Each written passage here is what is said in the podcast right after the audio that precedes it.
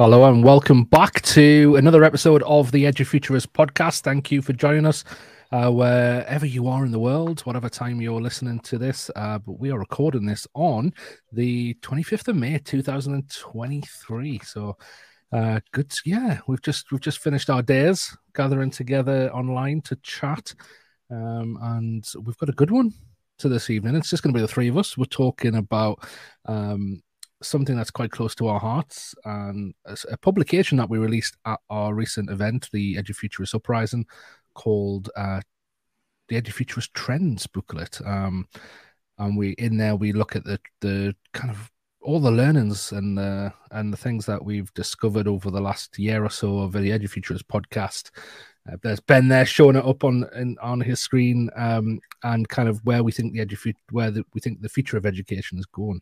So before we delve into that, um, lads, it's been a has it been a week, um, or two weeks? I think it's been. Yeah, it's been two. Uh, ben was in South Africa last week. How was that? It was uh, it was class actually. Yeah, it was a flying visit, literally, um, nineteen hours or so, including all transfers and everything to get there, but yeah, it was really good. I was um, speaking at a conference out there um, with the team from Cloud Edu. It was uh, it was great, lovely, lovely to meet some South African educators. Uh, and uh, I talked about this book. In fact, I actually got loads of people to uh, to down, to get it on the uh, the, the the electronic version and talking to them about wolves and wolf packs and connection. Yeah, it's, it's been uh, it was really really good, really good. Met some people as well. Um, who are going to come on the podcast in the future as well. So yeah, all good, all good fun. Um, and just recovering, I think there's no jet lag because South Africa or Johannesburg particularly is on the same, almost the same time zone as us. So I wasn't, I wasn't jet lagged apart from the fact that I didn't sleep very much. But I did watch the Elvis film on the plane. I don't know if you lads have seen the Elvis film. I loved it. It's good. It's, it's, it's really, really good. So I enjoyed that. Yeah. Nice. Yeah, I think I've got 16, 16 hours, well, 32 hours all in all on, on planes next week. So I might, hopefully it'll be on there. I'll check yeah. it out. It's good. Uh, it is worth watching. It's worth watching. Is it you? Uh, yeah, yeah. I saw some of the pictures. Looked like you had a good time. Uh, you in uh, mixing with some uh, big American players, Holly Clark. I think I saw a picture of you and her in the back of a car together. Um, well, hold on a minute. What kind of pictures were these talking about? Uh, it was it was a totally above board course your picture. Yeah, joined by our uh, our friend Mr. Abby Patel as well. So yeah, that was that was interesting. Yeah, some re- some really great people there. Uh, I met up with Alan Antoine, um, who's a just a cool guy out from Texas, um, and Ken Shelton out there from California as well. A lot of our listeners will know them. Yeah, some some some big name American people, but also some uh, some Brits representing. There were four Brits, five Brits representing out there, which was good. So yeah, uh, Georgina Dean as well was was out there. So yeah, it it, it, it was wicked. Um, we looked after really really well. Met some good people. Uh, we had a good conference, and uh, then I flew home. So hopefully next time I go out to South Africa, I'll get to uh, stay a little bit longer and uh, get out of the city bustle of Johannesburg. Uh, what, what about you two? I know you've probably not travelled as far away as that, but uh, what about you two? Where have you uh, what have you been up to? go on, Steve. You go. Just I think I haven't really done much this week. Um, met up actually met up yesterday with a good friend and a, um, a sponsor of um, the Effie Award, uh, Piers um, uh, Collins from Hundo. Um, yeah, some exciting stuff that's happening in the in the north of England um, with some. I, don't want to. I don't want to say it because actually I don't know if it's confidential, but some big, big companies in the in the Leeds region and some other stuff that are in the metaverse and, and everything else. And um, who knows for next year for the for the event, um, there'll be hopefully some sections in the metaverse um, where um, some of the learning, some of the taking place, some of the engagement with with partners and everything else. But yeah, it was good to catch up with Piers. Uh, I've actually seen him about this is the second or third time I've seen him since the uh, the awards, and it's only a, a couple of weeks ago. Um, yeah, this week's just been local, really, um, and my feet are now. Um, I sound very quiet. Maybe, maybe I'm very quiet. I don't know. Softly spoken. You're all, you're always quiet. Steve. Yeah, you're always quiet.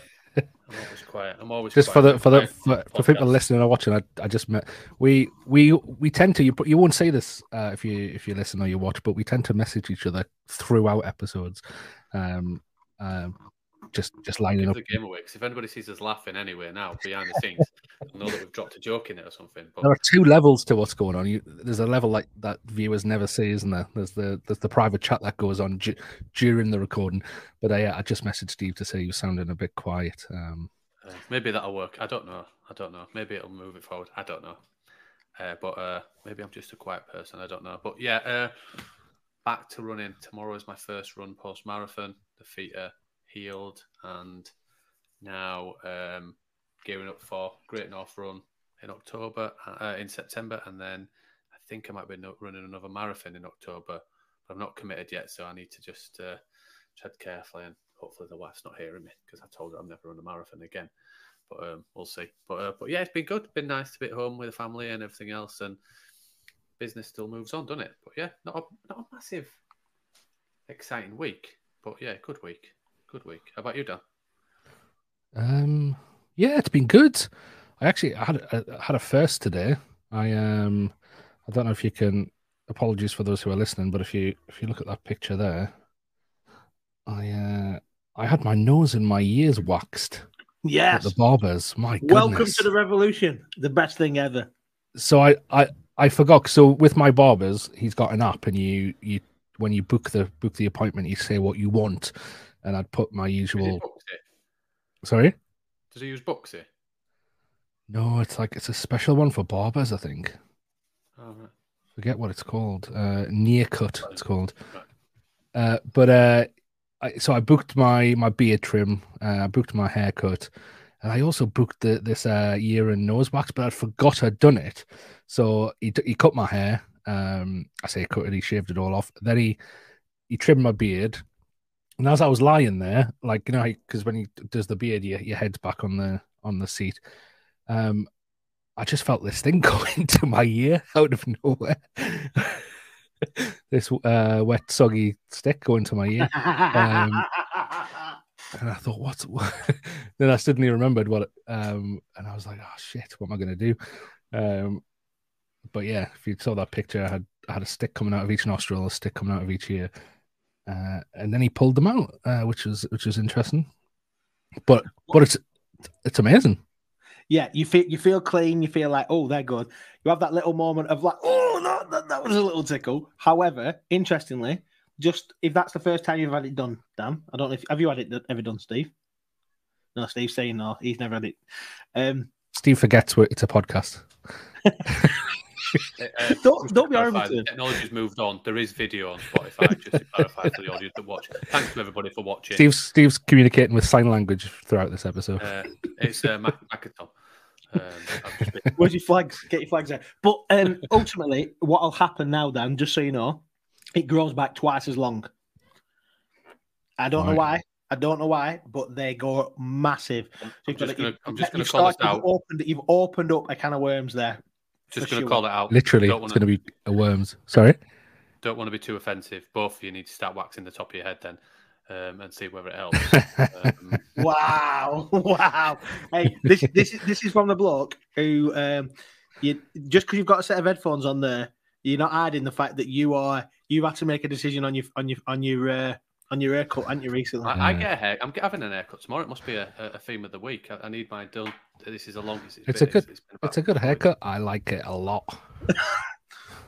I would love it, love it. Anyway, That was that was my impression of uh, of Lloyd from uh, Dumb and Dumber. By the way, I, Yeah, you didn't, I it, it was didn't know whether you were going to break right said Fred or what you were going to try and achieve, but uh, um, but uh, coming from the, one of the Mitchell brothers, do you know, I'll take it. This is what I'm aiming for. I'm going to try and get a straight line across. Am I uh, am I Lloyd from Dumb and Dumber, or am I the lead um, legend, uh, Mateus Click? Uh, that's what the aspiration is in terms Mateus of. Click. Definitely Lloyd from Dumb and Dumber. If we're voting, uh, Uh, we don't don't get your vote. It's a public vote. It's a public vote, and then we have judges. So uh, we're not involved in that. Uh, Love it. But, uh, but yeah, this is the longest in- intro that we've ever done. It's a We good job we've got no guests on. in the background who are like, bloody hell, this is We these did. lads are talking shit for We did ages. surprise, but they've, they've gone. Um, so yeah, Who's kicking off? Uh, yeah, let's do it. Um, trends booklet. So we, what we decided, didn't we? We were we were putting the our event on our, our annual event.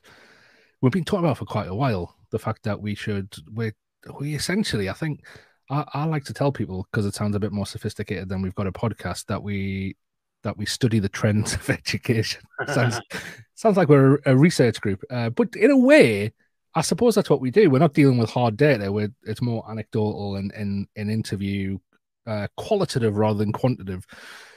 But we we we do a lot of um, we have a lot of conversations every week, don't we, with people out there all around the world from all pretty much all corners of the earth who are innovating in education and and, and when you when you deal with that like us and if you're listening i mean i suppose you you you're in a similar position to us as well where you start to see trends happening. We talk about this and we tend to do it when we're just having a podcast on our own don't we? Where we go right you know what? We're starting to see trends emerge and we we kind of had that bitcoin um, blockchain style trend emerging which is kind of plateaued off a little bit at the moment. We but what I, what we wanted to do is was we we wanted to kind of present some of the trends that we're seeing and not just any trends. So like the blockchain stuff isn't necessarily in this booklet but the trends that we think seem to be here for the the long term um, so we put them together didn't we in a booklet and we we, we had it published uh, by our good friends at stress free printing did i get that right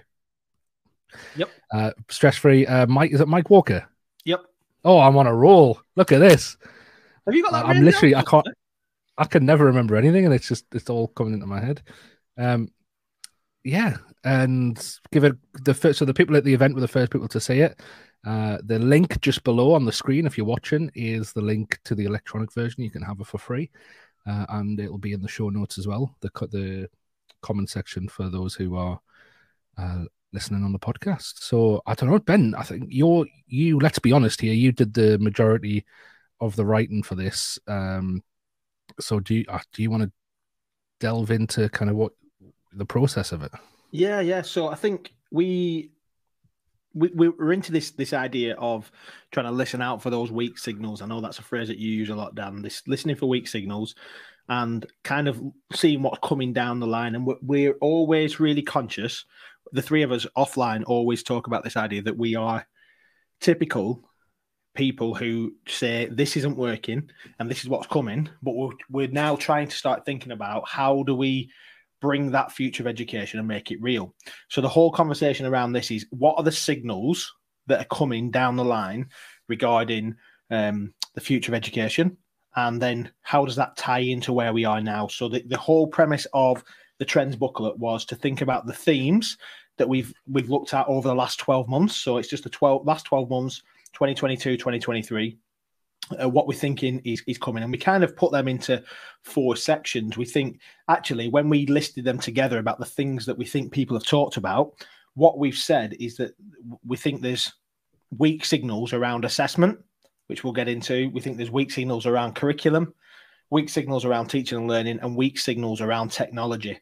So they're, they're the four ideas. So the premise of the of, of the booklet was that we would showcase some key thinking that we've seen, what people are saying from the podcast, and then sharing there some ideas around some of the essays that we've written and how they might relate to, to that content. So yeah, it's it's kind of an amalgamation of essays, uh, podcast quotes, and then a, a key thought that we that we that we've brought together as a as a three. And and and, and ultimately we have been been building this around this idea of a wolf. Remember, for those people who were at the event, remember the logo is a wolf, not a fox. Dan gets upset when you think it's a fox or anything else. It is a wolf. Uh, so we've made it very, very clear that it's a wolf now. Although, listen to this, Dan. I haven't even told you this. You are going to absolutely, you're either going to go really red and angry or you're going to laugh. So I'm hoping it's the second one, not the first one. I wore my Edufuturist hat in South Africa. Of course, I did, representing the merch.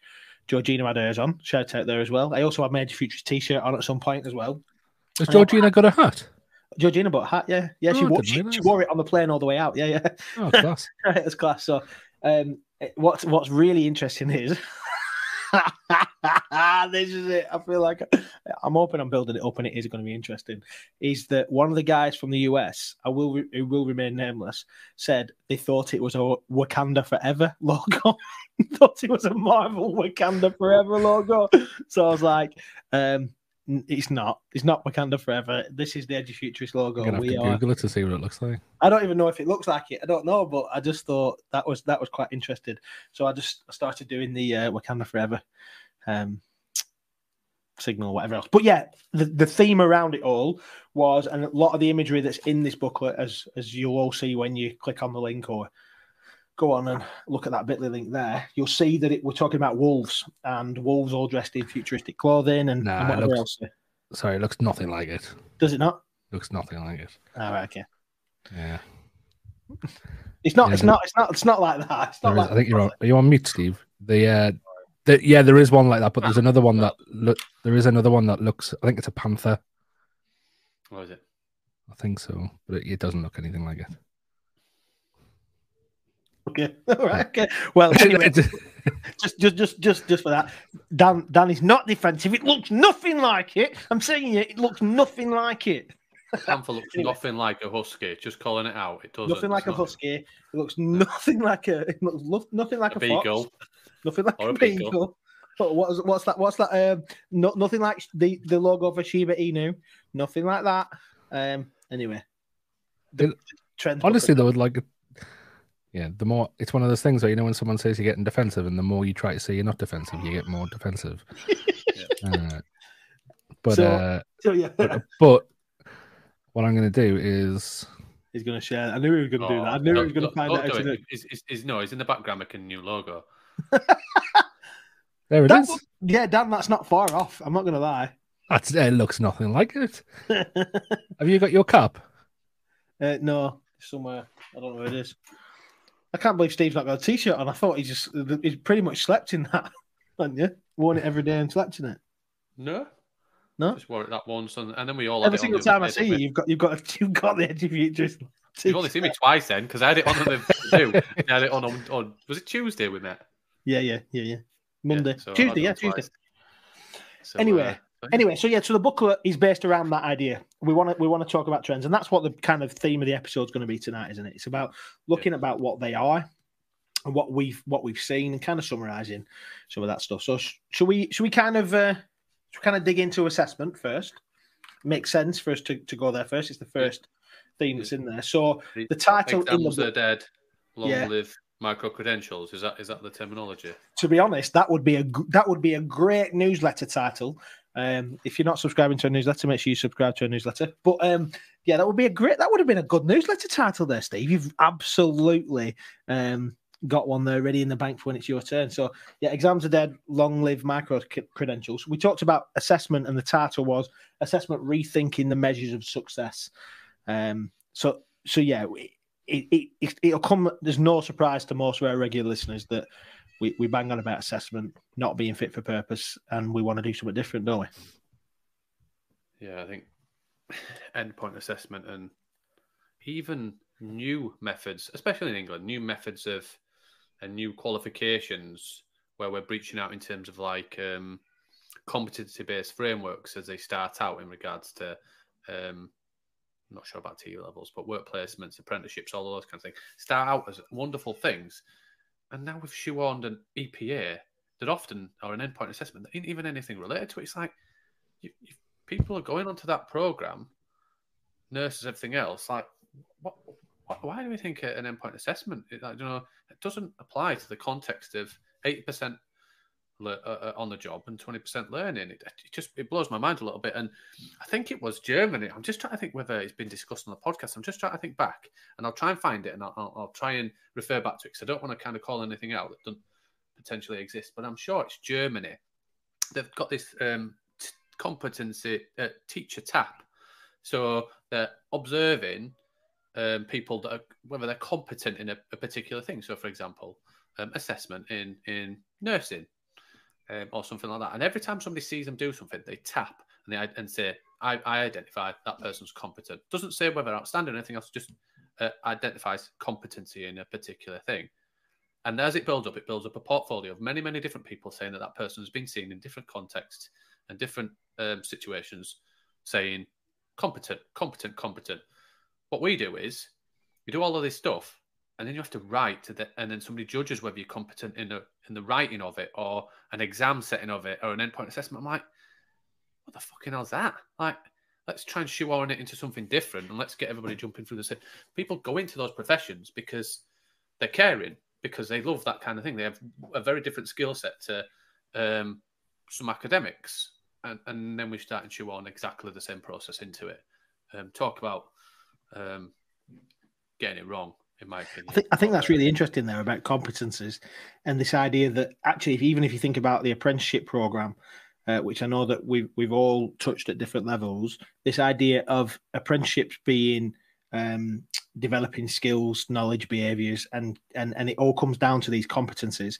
And actually, to suggest that somebody is competent by them being able to pass an exam is not the same as saying that they are competent in doing that skill repeatedly. And it's that idea of what you're saying there is that uh, ability to be able to repeat that over time and in context, rather than just learning to pass a test um, and therefore okay now you're competent. It's almost it's like it's like being able to you get your gcse's and as long as you get that grade four in maths you can go on and do your a levels if you want to. Well that doesn't necessarily mean that you're competent.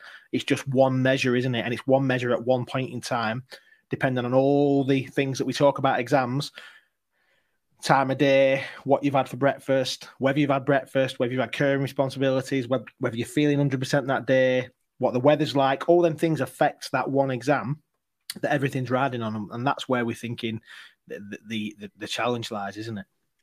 I, I think there's hope, you know, I've been, I've been working with uh, a, a, few AOs, uh, some awarding organizations, and they, I think they, they see that there's a need for something more um, and it, there's a few there's a few different things. So I was I was quite honored to be at a, at a roundtable with some awarding organizations where the actual conversation was around was around artificial intelligence, but it was it was around how can we use the technology to infer skills of of students. So um, kind of they it was quite progressive because I think they'd recognized that actually AI is very capable of marking work. If it's written down, it's very capable of doing that but they weren't really that interested in in that side of things. They were more interested in actually what about the inference of skills?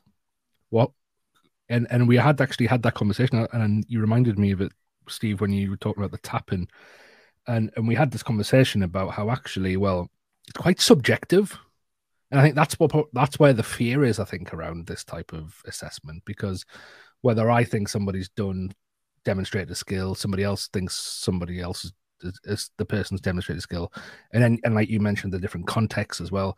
It's quite it's a very subjective process. Whether somebody's ticked a box or wrote an answer and got a got a mark is, I mean, it's supposed to be quite objective, but as as we know, that can be quite subjective as well. But the the inference of of skills is is a subjective thing. So we were talking about how AI could probably help with that, and actually, it was kind of some of the conclusions that we came to were the human should still be involved. It should still be the human making the making the initial inference of has that person demonstrated that skill or not. But then, when there's a when there's a, f- a few people who've who who have judged that skill, then the AI kind of almost aggregates all of that evidence and and is able to to objectively look and, and go has this person met this skill or not and and it's it's interesting because AI gets a lot of stick for bias, and rightfully so. But actually, in this instance, it would be using AI to to cut through maybe some of the biases that the human assessor would have, and and and again, that's where the fears are with this, and mm. and and and I think a lot of a lot of people who advocate exams, they are. I don't think they're they're they're wanting to be that that yeah what's the word? I wanted to say I don't think they're evil. That's probably the wrong word, but they they want they they just want it to be standardized. They want it to be fair, and, and, and they say that is the only the only way to do it. But actually, there is there there might be a way with te- with this new technology to make the inference of skills fair. And, and once we get into that realm, then we can. I think that that's a next step in in our in our assessment journey really where we can actually start to really systemize in a way um, the the observance of skills. But interestingly, a couple of things just to, to to think about that. I remember once when I was about thirteen or fourteen, I took a free kick and I absolutely nailed it, hit the top corner, and ever since that point, I thought to myself, "I'm that I, I, can take a free kick." Was the first thing. And then every other time, FIFA. No, it was in real life. I remember nailing it and thinking to myself, I'm I'm David Beckham. This is it. I'm going to make it. Somebody's going to spot me. I'm going to get I'm going to get picked up. Um, and I never did it again. I never scored a free kick like that ever ever again. So it's that. Th- th- my argument is is that the exam is a little bit more like that one free kick. I'm not competent at taking free kicks um, until I've done that regularly, and somebody's analysed how I'm doing that, why I'm doing that, my ability to do that from different angles and different ways, and then actually be able to talk about maybe even talk about the process that I go through. I think there's there's something in that as well, that justification of the skill you've developed, um, rather than just oh I can lay brick now or I can code. Um, it's explaining the, the, the methodology behind that. Is is, is where yeah. I'm but yeah. And I think I think there could be AI can look so you might not have the the ability to to be eloquent uh, when you're writing, for example, but that doesn't mean you haven't learned the skills. So a, an AI system that kind of knows your reading, your writing level, and things like that um, could be trained to infer actually have you have you really reflected on this? Have you really got the skill? Um, but it's interesting. But an, another thing, I was working with another awarding organization, and the, uh, it's in the conversation. It was at a high level in this organization as well, and the conversation went to, well, actually, their frustrations were the same as our frustrations in terms of endpoint um, assessments. Um, and actually, they started talking about in a very serious way as well of just going, well, well, why don't we just start creating unregulated qualifications? And actually, if they're good, uh, industry will recognize them, and people and students will want them. And almost sidestepping the system to create unregulated ass- assessments and they they're seriously thinking about doing. Well, not just thinking about doing it; they are doing it. They're starting small, but actually, that's where they see the future of where they're going, which is interesting. Yeah, and I think I don't think the concept of exam is the worst term or the worst thing in the world. I think it's what we've created it to be, rather than just that one thing. We've created it that that's the only thing, the only measure generally um, for for the majority of our young people going through that process. You know, I think it's Australia. They've got uh, was it last year, September, October last year, 2022. Um, they created the micro credentials framework. I don't know. I've not followed it to see whether it's actually into fruition and whether anybody's picked it up, but you might have some um, or places like New South Wales that might be picking up um, sections of that and, and, leading it. And that was loads of different people feeding into actually trying to focus on um, ongoing assessment and, and micro credentials and, and micro badging and everything else rather than that one thing. I think it's a mixture of applica- application to context. And I saw it in practice. Um, Haaga University, I want to say 2015, 2016, might have been before that. I don't even know what, what year it was, but I, I, managed, I went over and spent two weeks over there uh, when I was in education, saw their context worked. Um, with um, a variety of different people in the university. I was working with actually athletes, so people have just been through the Olympics um, and the Winter Olympics, uh, ice hockey players, um, uh, figure skaters, um, downhill skiers, and the big ski jump. So all of these people that were actually talented and had been in the Olympics, and they went down a very different pathway, and they were doing a vocational pathway um, and engaging with employees that came in judged. They did loads of projects, loads of different stuff, Whereas those people were strictly academic that knew that they wanted to go into that pathway, got a choice to go and sit exams and go through that thing. So it is happening, and it's been happening for, for quite a few years. Um, but generally in, in England, you, you don't get a say, do you? you do, no, you do it's compulsory for everybody. And and, yeah. and even though you used a stat the other day, Steve, about the million children in the UK that are going to be out out of education at the moment, currently any one time there's a million children not in education that should be in education. Like there's there's a there's a disparity between those who can and those who can't. I've used example on on the podcast a lot about the amount of times my younger brother failed his maths GCSE. Like it's it's into well into the double figures because um, he he couldn't he couldn't progress beyond where he was going to until he started passing his GCSE, and he did it three times in school. He had to go to college and do it multiple times, and he's still not passed it. Well, then he's labelled as a failure, and I think maybe maybe I am a bit biased because I think that's holding him back. That because he can't pass that grade four in, in a GCSE, he, he's limited. But my argument is is does he need to? And also the other thing is that that kind of comes out in the booklet is that there's there's more skills than being able to understand the features of a V-shaped valley and being able to label the angles on a triangle there's there's more skills like that we can't assess in an exam. Like creativity how do you how do you assess somebody's creative skill in an exam? Or can they paint? Can they draw? Well there's there's a there's a much bigger um spectrum of what creativity is or collaboration or whatever else than just what they can produce in an exam. And i think we've got to rethink the skills that really matter and then how we can assess them. And i, and I do wonder dan i think I'm, I'm with you on that that probably a lot of the ai tools are going to help do that in a in a in a softer way than just uh, sitting in an exam hall at the end of each school year under them time conditions that are that are not conducive for everybody as the only measure. Yeah, and I think even even within the that kind of inverted commas exam hall scenario as well, I think AI has a massive potential to help out. Because if you think once you go into that, because let's be honest, there's still stuff people need to know. Uh, there's still you still need to we're still going to need to assess people on certain knowledge, whether it be for certain professions or whether it be for for as they like. I mean, I always think of especially the primary school level. if I sent if I sent my uh, well, I'm I'm going to send my my kids to a primary school. I, am going to want them to know certain things by certain levels as they go through school, um, and because it's the building blocks building blocks of their of their knowledge of their skills.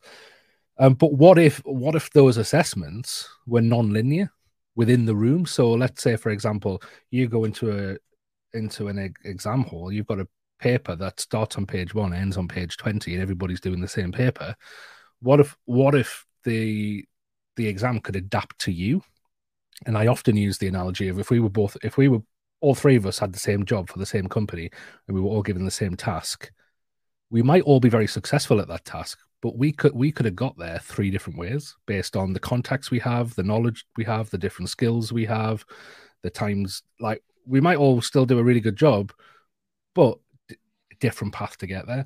And I think why can't that be the same within within an exam, for example? why can't a, student struggles and then the exam takes that student down a certain path and actually the student's able to able to get over that stumbling block in a different way to how somebody else might get over it but it leads them back to the same conclusion the same kind of objective. Um, i think that adaptive exam for want of a better term i think could be could could be massive could be huge and, and allow people who who aren't linear thinkers, who aren't going from page one to page 20, who do need to go around the block to get there, who, um, and somebody who can just do it off the top of their head very, very quickly, still both be successful within within getting to the end goal. Absolutely, and it's ultimately it, you can celebrate that journey on the way as well. Different people's different milestones don't have to jump through the same hoops. I think I think that's really smart, Dan. I think I think that's bang on. Uh, the, the second element in the trends booklet was because I think we could probably we have we do quite a lot. We could go on about assessment a lot, and I think we've got solutions, we've got ideas. Um, if, uh, if if if these listen, but the second one is about curriculum, and our little subtitle on curriculum was "Breaking the Ivory Tower," which obviously we're thinking about this idea that the curriculum shouldn't just be about what's always been, which and and it ties into that bit you're talking about their knowledge, Dan that there are things that people need to know. There are some things that that people, well, we thought people needed to know that can actually Google now, and you might never need to know it in the same way because you've got access to that knowledge. You've got greater access to knowledge than ever before. But now, what we're talking about is that the curriculum needs to break those ivory towers and not just be dictated down, probably we need to have good relationships with employers, uh, good relationships with um, future thinking organizations as well, and they should be influencing uh, the curriculum and what's being delivered. So it's this idea that we're democratizing, democratizing access to a curriculum and and thinking about how learning might look a little bit different uh, to create a space um, from a, from a curriculum perspective. What do we think on that? I, I'm I'm kind of I wrestle with this quite a bit, and so I'm not. I haven't got a I haven't got a position on it as like a solid position. So what I'm about to say, I might regret tomorrow. But um, the I, I, I in like as you were talking then, I was thinking about it. I struggle with even just the concept of a curriculum. I'm think like I think it's almost like this book where where over the years people put new knowledge in and go right. This is what this is what we want a student by a child by the time they're 18 to know. And that chapters on biography, the next chapters on biology, physics. This is and and then obviously we've got problems which we might want to get into with where the that book gets bigger and bigger and bigger and bigger. Not much is taken out of it, and and and we and and it becomes near impossible to teach it, which a lot of our teachers find themselves in that situation regularly. But it seems almost arbitrary to me. Um, and I know uh, there's a yeah, there's a guy called Terry Deary. People might know me. He's the writer of Horrible Histories, the kids' uh, book and TV series. But he gave a talk about 15 years ago where he kind of outlined where the where the subjects came from, um, why they decided to teach students that, and, I, and I'm I'm not going to do it justice, but it really you can find it on YouTube. But it really it always it sticks with me. It's like a video that I kind of probably think about once every few weeks, just pops into my head because I think that it just seems very arbitrary that we're teaching students this this stuff, and actually and, and I'm not saying that we some of it we don't need, with students don't need to learn, but I mean, there's the old argument of well, what about all the other stuff they don't learn, the practical stuff, you know, the you, you all like finance and cooking skills, that, plug and all that kind of stuff. Yeah, all the ones that people normally come out with, and and I, I, it is quite a cliche thing to say, but I think it does hold a lot of truth. Um, but also, yeah, I just I I kind of struggle. I, I might be. I don't think I'm on my own here, but I think what have I actually remembered? If I was, if the whole point of education was to get me to remember stuff from the age I was three or four to the age I was 18 and beyond, has it actually done a good job of making me remember it? Is that book in my brain now? Well, in, interesting, interesting. You guys mentioned V-shaped valleys. No idea what it is. Don't remember anything from school. Completely. You are really old though. Yeah, and, you, and, you read, and you read it, and you read it a football a lot, so it's like Ero- erosion hadn't got that far when you were in school, Steve. There wasn't no such thing as V V valleys. What are you trying to say about what are you trying to say about my? I, I did do erosion, coastal erosion. I remember that geography, Flamborough Head versus Hornsea. That's what the V shaped valley thing's about. Erosion. What is it? erosion. yeah, mine was like rock formation. It wasn't anything to do yep. with V Valley. It was yeah, that's what it like, is. I, I maybe it well, I'd clearly not remember it, but I think the thing that I just took straight away from what you were what you were saying there, Dan, flexible, and I'm going to absolutely butcher this because I can't ever speak properly, but like interdisciplinary. Yeah, yeah, yeah, yeah. Bang on, like, yeah. And focused on knowledge, skills, application, context flexible. So actually, we're always adding stuff to it. We're iterating that, that curriculum all the time. How many times, like I remember when I was teaching, you get a specification like it says Olympics 20, 2012. We're in, we're in 2016 now. Like, you know, we, we're hitting the next Olympics. Like, you know, and now there's different sports and different events that are in the Olympics. There's rock climbing in now that wasn't in. Like, it, it, it becomes nonsensical and, and, and absolutely bonkers, really. But I think flexible, and we're saying what what does curriculum look like? And I'm, people might listen and go, absolutely wrong. The one that I love and the one that I'm fascinated with often, I always refer back to as one that's maybe not solving all the problems, but I think one that's making the biggest jump to that, that is flexible and, and does this into discipline, is the phenomenon model of learning. Like, if you look at project based learning in Finland, if you look at, if you read the books uh, and everything else that goes with it, That is literally its focus. And there's all this thing that of people in, in England always call out and go, yeah, but they're not they're not succeeding. Finland's not doing as well. Doing doing as well compared to what? Because what they're judging as success is actually different to what England's judging as success. We're judging exam results. They're judging actually are we creating young people to be ready for the world as it's evolving? the, Like the we answer, the answer, the answer that, else. I, Yeah. I think the answer to that is absolutely a resounding no, because the uh, the employers are telling us that the skills that they're coming out with, or the and, and the understanding, they're having to retrain them. So, um, I think you've hit the nail on the head there as well, because especially from a governmental level, they always seem to look at the the PISA worldwide results on, on and we're near the top, so we must be one of the best education systems in the world. But actually, we're near the top, and and uh, I'm, I'm I'm essentially paraphrasing Priya Lakhani because she always says this. So this is not this is not my observation, but um, she she always says, yeah, we're at the top, but we're at the top for regurgitation. Yep. that's literally why we're near the top because we're because we've gotten really good at making our students regurgitate. But actually, that is a skill. It's fairly worthless. Yeah, yeah, absolutely, Stuart. And interestingly, in the booklet, we talk about this idea of that ikigai model. So that idea that you've got, uh, we're trying to get people to. We we we use David C. M. Carter's um, uh, episode of the podcast, and he talks about this idea that actually we need to find that thing where it's a mixture between a passion, a mission, a vocation, and a profession. So it's almost like from a learning perspective, the curriculum needs to focus on how do we make young people or help young people to become fulfilled, holistic, well well-rounded pe- young people, rather than just going down this. The word curriculum literally means course of study, and it's come from that Latin word around um, a- race course. So you like you run in a lane, so you run a lane and you run a course. Well, that the irony of all that is that you can't just say stay in your lane. You certainly can't just say this is the race that's marked out for you. Run that race because because everything changes. The world changes. The pandemic changed everything. Uh, global air traffic, uh, air airfares and travel uh, changed everything. The internet changed everything. AI is changing everything. So we can't say this is the course running it because it's because because we can't know that. And ultimately, that also ties into that.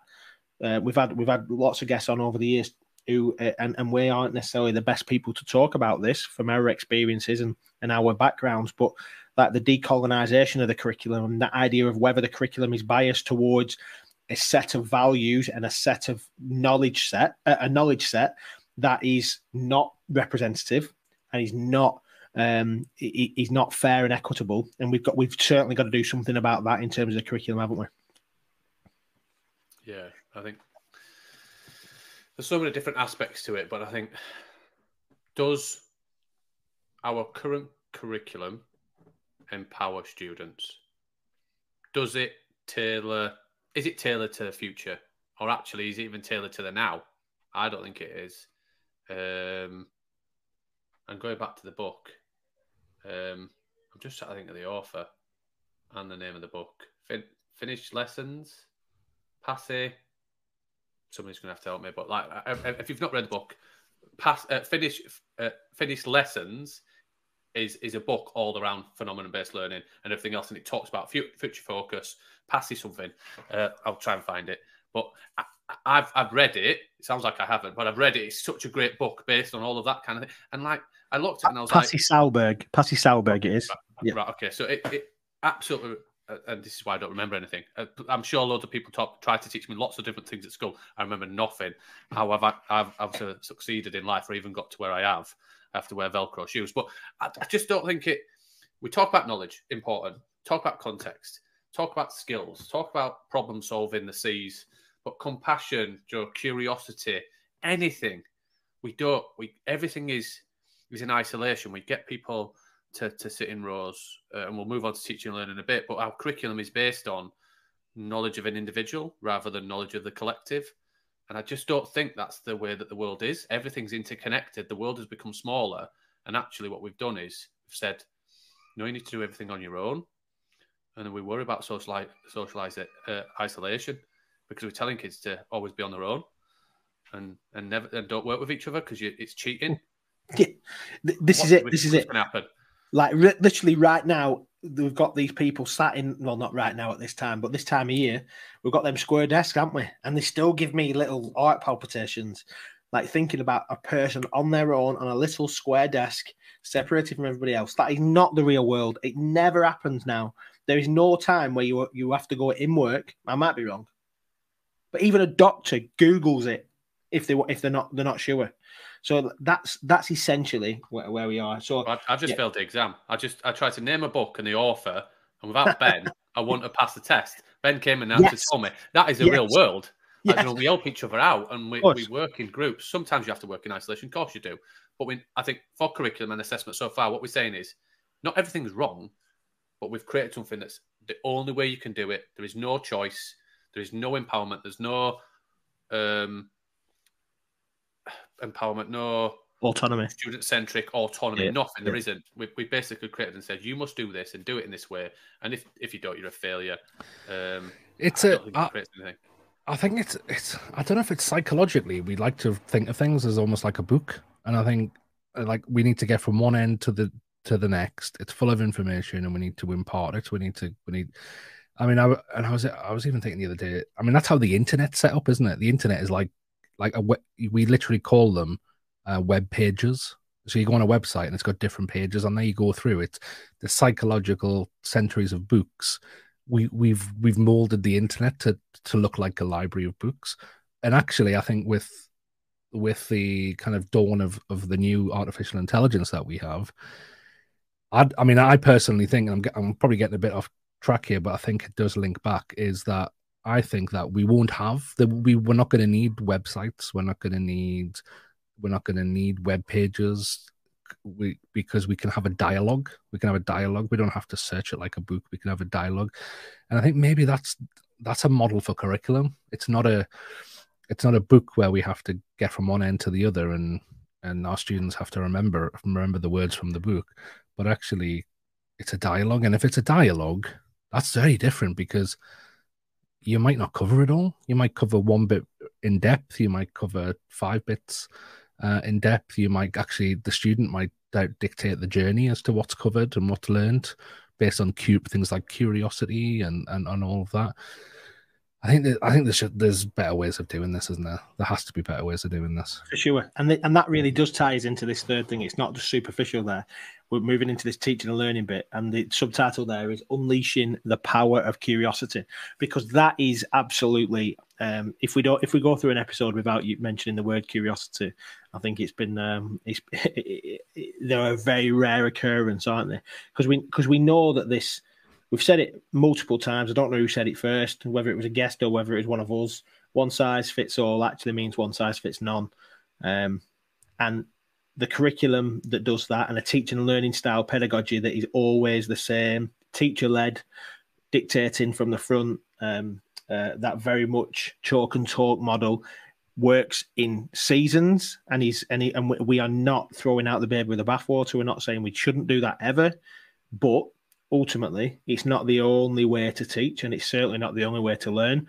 And we talked about that curiosity thing, that student-led learning, that that level of discovery-based learning. It all, all comes up in there, and this idea that actually, naturally, young people are curious, but we almost school that out of them um, through through through the methodologies that we use, and that's and that's not the fault of teachers necessarily. It's probably tied back to the curriculum. The fact that that book is getting bigger and bigger and bigger, that everything has to go, that everything has to be delivered, and after we have to get through curriculum. We're not saying we're not saying it's anybody's necessarily fault. Uh, other than the system, but we are we, we we need to move beyond that, don't we, from our pedagogical setting and teaching and learning setup. I think teaching and learning for me is, I know I've said it a million times. I probably say it every, every day. Extending learning beyond the four walls of a classroom, extending four walls of a building. I think we're fascinated by buildings. Let's buy more buildings because we've got more students. Blah blah blah. Well, what about online learning? What about hybrid learning? What about and then t- think about the teaching. We just talked about structure and no iteration or anything. Well, at the beginning, we create a scheme of work or a scheme of learning or whatever you call it. Then we create a, a, a, um, a, a lesson plan uh, and we tell people they have to do this and they have to that's what they have to do. But is it really a plan? Because the plan can change, but we don't. We sometimes chastise people when people go in, and seen it was like, oh, they didn't really stick to the plan, and what? Like, you know, ultimately, and, and, and I think it's that whole thing. We've all written digital strategies. I wrote a digital strategy, and I said I'm going to do it for three to four years, and I'm going to change it every year. And I said, oh well, that's a one year strategy. I said, no, it isn't. I said the plan is to get from here to here but actually it needs to be iterated because things will change and different things will influence it. But we don't. We, we create something, and like you said, Dan, I think on the lap in terms of curriculum, we, we create it and we just say we have to stick by it. I just don't think we think enough. And COVID had, had a, give, a good opportunity. I think we, we've now used it as that thing that nobody liked. Nobody liked being at home. Nobody liked learning online. Well, many many people do, but it was a response to a pandemic, and we couldn't leave the house. Um, and I think Bob Harrison's always talked about the genie in the bottle. If you go around many, many schools, the genie is back in, unfortunately. We have some wonderful tools, but what what secondary schools, what percentage, I don't know. What if, if we went round now, what percentage are actually delivering online or an alter or a hybrid model? I, I bet there aren't many. Um, why is that? I don't know. Why why are we just teaching and obsessed with getting them into the classroom? Is uh, apparently research tells us. Well, you can research a lot of things and, and, and tell a story and tell a story you want to. Um, but um, yeah. Um, it, it's an interesting one as well because over the over the course of the last 12 months and actually probably the last five years we've heard people talking about these things we should be teaching and learning these things. These should be part of the curriculum but also these these are the ways that we should teach. And and, and often uh, we've resonated heavily with things like project based learning, with inquiry based learning. We've talked about continuous provision, uh, Montessori models. Um, we quote Gavin McCormack in this book from the Montessori school um, setup, and and and but ultimately, like if you look at the majority of the conversations that we've had, they're all suggesting that there needs to be choice and also that we need to help young people navigate and we need to do that thing around facilitation. And actually the role of the teacher is moving away from being the sage on the stage the only person who's got the information. Because once in a day that was the case. You got the degree you're the only person that holds this knowledge and therefore you've got to somehow pass that along. What we're saying now in the in the information age and the post information age like w- w- that's not that's not teachers aren't the only people that hold that are they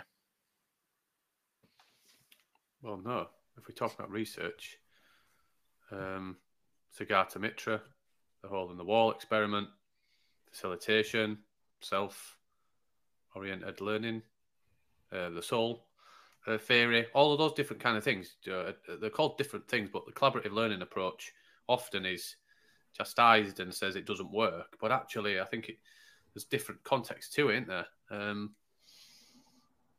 how can you, in the way that we currently um, focus on learning and teaching? How can we create individualized pathways and apply adaptive learning technologies and stuff like that? We can't because literally everybody's given the same information and doing activities all at the same time um, for the vast majority. Um, so I think it, it, it's going to take a, a, big shift. That's why we talk about the revolution often, isn't it? We can iterate it, but actually it's going to take a big shift. Um, yeah, we've submitted so many um, different ways. We even talk about the, the whole approach of online schools and the rise of online schools. Some great practice, um, Kidata, um, Sora, uh, Synthesis, all of those different things, um, and, and, and Activate Learning, you know, the winner from this year. All of those people are now delivering high quality, Open University, delivering high quality um, online learning away from a fixed building because actually, in many contexts around the world, buildings don't exist. So actually, you know, let's think differently. It doesn't have to be just buildings. It can be buildings. It can be great. Some great spaces, some great schools, some great uh, learning environments. But also, let's do some things a little bit different as well. Agreed. Anything to add there on teaching learn, Dan? No. Should we? Should we go to the next one? Yeah. Then let's, move AI. let's just move on to AI. Yeah, Dan, Dan's, Dan's getting excited. Count the three words. Uh, but uh, and it was AI, AI, AI. But, uh, here we go. Um, uh, so, so the fourth element was technology, and our little subtitle here was empowering education through innovation. Um, it's absolutely no surprise that that we talked about technology uh, as one of the key trends we're seeing and the changes in, in, in technology. And probably, if we'd have been writing this this trends booklet pre-November, it'd have been very different um, because we wouldn't have probably talked about this wonderful tool that's that's evolving and developing and everything moving forward in terms of Chat GPT.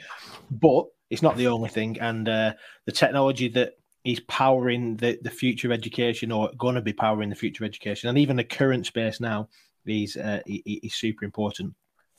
In fact, by the way, in the booklet, the only person who's quoted twice is Donald Clark, which tells you a, a, lot of where we're talking about this. The only person that's quoted twice is Donald Clark, and obviously his conversations were heavily around the use of technology and, uh, AI. There's no there's no comments about the Labour Party and the Tories.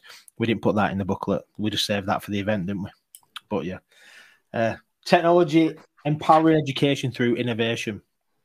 What do we think? Uh, well, I think, uh,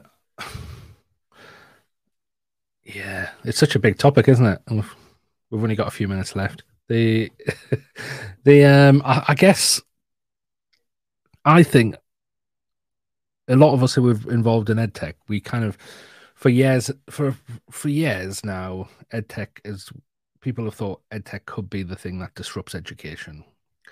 Um, and it just hasn't really. And the education system's done a really good job of of picking and choosing from kind of what edtech presents and the benefits that it pre- presents, and helping using it to optimize the current system. So, you know, we talked about the three boxes, and I think uh, you mentioned it before, Ben. The kind of actually that box one stuff of of optimizing just the way we've always done it. And EdTech can do that. And I suppose if you want to put it up against a, a model, the SAMR model works here. So um, it can augment it. Um, it can it can replace, but actually it, it very very rarely transforms um, or disrupts as well. Um, and actually, the world around education and, and obviously talking very generally here, but the world around education has, has been disrupted massively by technology over the last 50 years. But education has always done a good job of just picking what what will will optimize the current system um, and not disrupt it. I think we're now with the AI stuff coming and the changes that are apparently coming down the line in terms of the advancements. I think probably we're in a situation where education is not going to be to hide anymore. It's not just going to be to pick bits of this technology to help it optimize what it's always done we're actually going to get some actual foundational um, disruptions going on within education. Um, and it's interesting because I was reading today, I read the whole um, the the American, the US government Department of Education have just released a document on artificial intelligence and the future of teaching and learning. It's called. Um, it's not about the future of teaching and learning uh, at all. It's about how AI can optimize what what's always happened, essentially, with some bits in there about keeping children safe and security and privacy, which are obviously important things.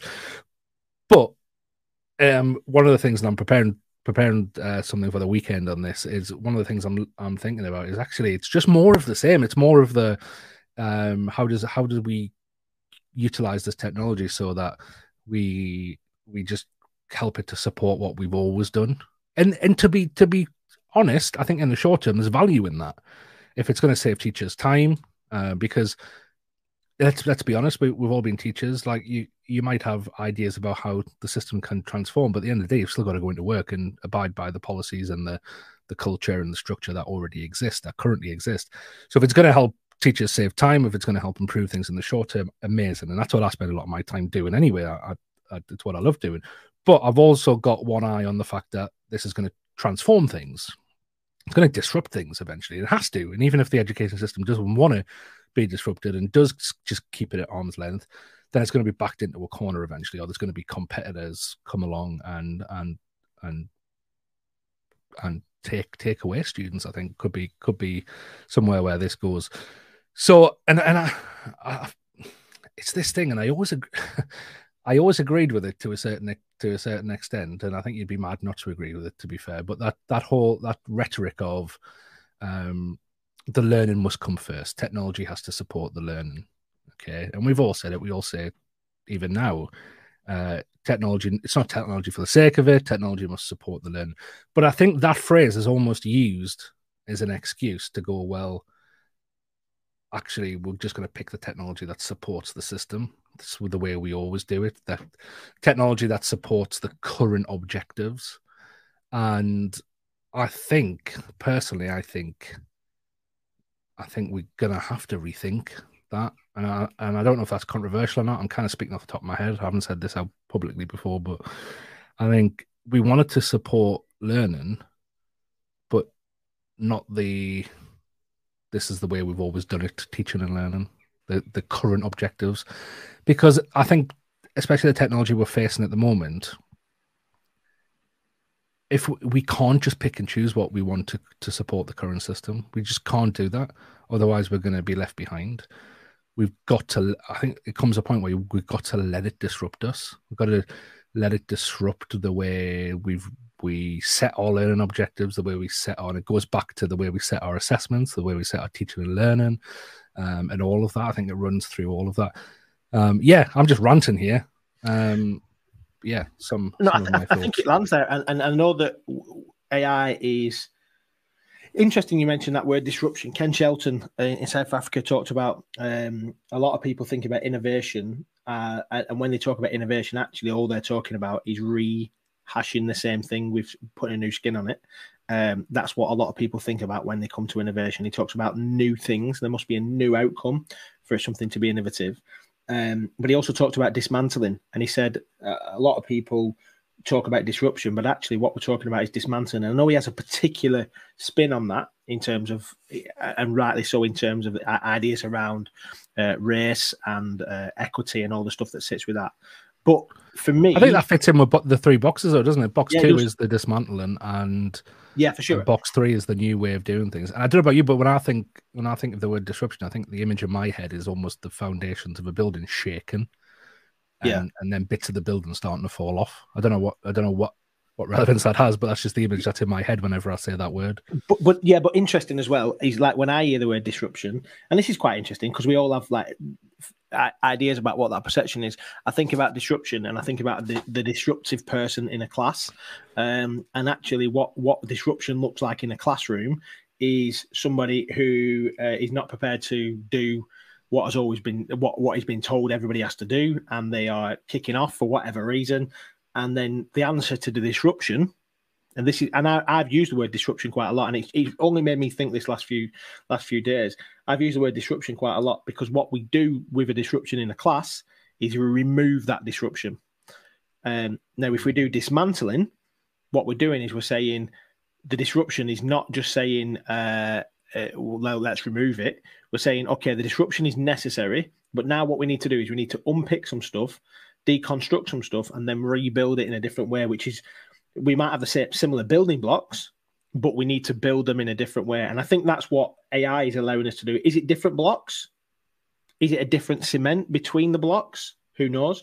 I don't want to use, overuse that analogy, but even some of the other technologies that we've talked about, we talked about blockchain, and I know we're not talking about that quite uh, quite as much because AI is has, has become um, uh, super important in what we do. But that idea of micro credentials and this idea around blockchain being something where um, uh, somebody's somebody said this the other day. I don't know who it was. Maybe I was having a conversation with somebody. Somebody's exam results or qualifications going. It was Darren White. He was talking about it. He was this idea: should the should the um, should you be able to take your results with you and then develop this idea of uh, uh, micro credentials as you go on the blockchain? We've talked about this loads of times. Um, that we, we we probably need to use technology to do something different that way. Um, and, and, and obviously we got we got we went buzzing about NFTs and and all that kind of stuff, and it hasn't always materialized in the same way, which is all okay. But that's the, also the part, the nature of some of this disruption and dismantling. It's got to be risky, hasn't it? It's not always going to work, and that uh, actually it's not about win or lose; it's about win or learn, isn't it? And from a technology perspective, we can we, we can do that. Steve looks like he's pensive and deep in thought, or either that or he's falling asleep with his eyes open. No, no, no. just just trying to think about all the different stuff. I think it's there's enhance in there, um, enhance, engage, enable. I think uh, technology will be the enabler um, for for educators.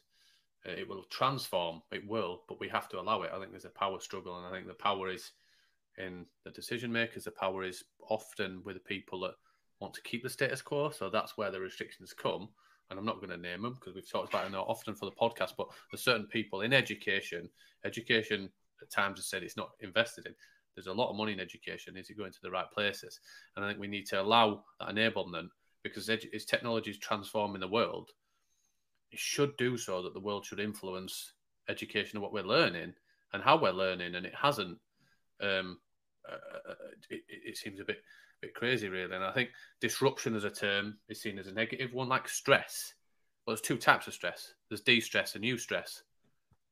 There is distress that is a negative response to a situation that causes um, tension, causes headaches, causes negative emotion, causes um, a, a, drop in performance. Eustress is actually a positive cognitive response to um, to a situation. Like you know, some people and athletes perform really, really well under stress. That's stress, And I think disruption has two things. It's positive and, and, and sometimes negative, but we always focus on a disruptor as a, a often as a negative negative person. You're disruptive.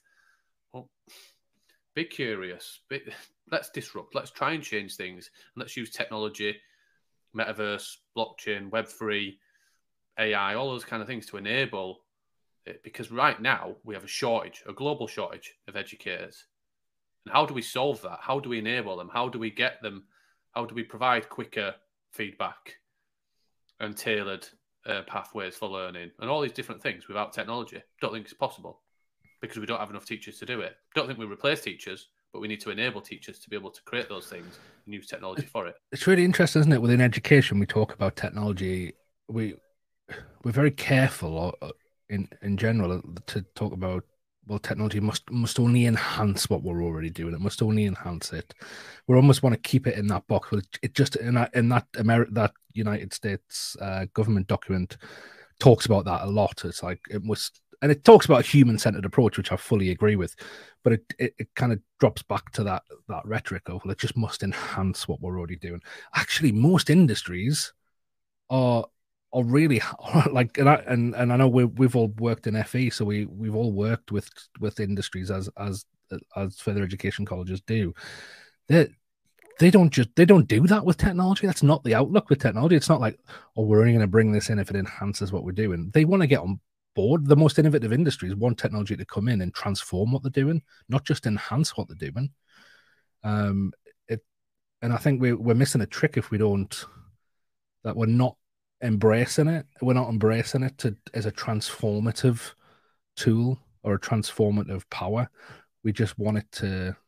We just want it to enhance what we're already doing. We just want it to to help us get there um, a bit more efficiently. And actually, it can do so much more. It, it can. It can. I think there's a fear around that as well. And I know we're going to bring this episode to a close, but it's interesting as well that we don't we we're not just suggesting technology for technology's sake. We're not also just suggesting that technology will replace teachers. Steve said that already. It's not saying that schools and colleges need to totally. I don't know. I don't think we are saying throw out the baby with the bathwater. And also, um, do we need do we need to really truly transform some of this stuff? I, I, I think we do, but it's a question I suppose we leave here that, that there are there are lots of children that and young people that complete school and complete college and complete university, and the system is ticking along, and um, the economy's working to an extent. The, the, employment's working to an extent. Like if we're perpetuating that system, it's just it's just whether actually something as disruptive or dismantling as the the advancements in AI, because AI obviously has been around a long time, but the advancements and the fast advancements of things like um, some of this AI stuff and the, the open AI stuff, is is going to have catastrophic impacts. And I mean, and I don't use that word lightly. If we don't um, mitigate for it, and certainly don't aren't aware of it and aren't aren't, aren't thinking differently around it. Um, I, I, I don't know, but yeah, there's there's lots of things around it. But I think just as a kind of summary from from what we've talked about, this idea of we we wrote this booklet because we think there are weak signals for some of the stuff that's coming. Um, we know some of this stuff is controversial. We, have never shied away from that. We called our event the Uprising because we're actually suggesting there needs to be something different. Um, and the time is now, is what we said. It's not. Let's not wait and let's oh let's let's work out what we need to do here. Let's let's dive in and work it out as we go. Let's build it as we go. Um, I think I think that's I think that's where we're at with it. So if you haven't already listened, uh, listened, downloaded, watched, found the uh, trends booklet, the link is on the screen. Uh, it's a Bitly link. If you go to uh, bit.ly slash EF Trends 2023, you'll be able to go down to that. Um, and we'll obviously be unpicking this more as we, as we go forward, and let's see what see what the tw- trends of 2024 are going to look like. Yeah, who knows? Good conversation, lads. It's been a good one. That Nobody else yeah. on the po- nobody else on the podcast, and we've and we've and we've gone for over an hour, just us just us ranting on, and and uh, we haven't even thought out or or been silly really. We'll Quite sensible. We'll, we'll, wait till we uh, end broadcast, and then we'll start discussing that. That's one. That's all. done. Good job. One.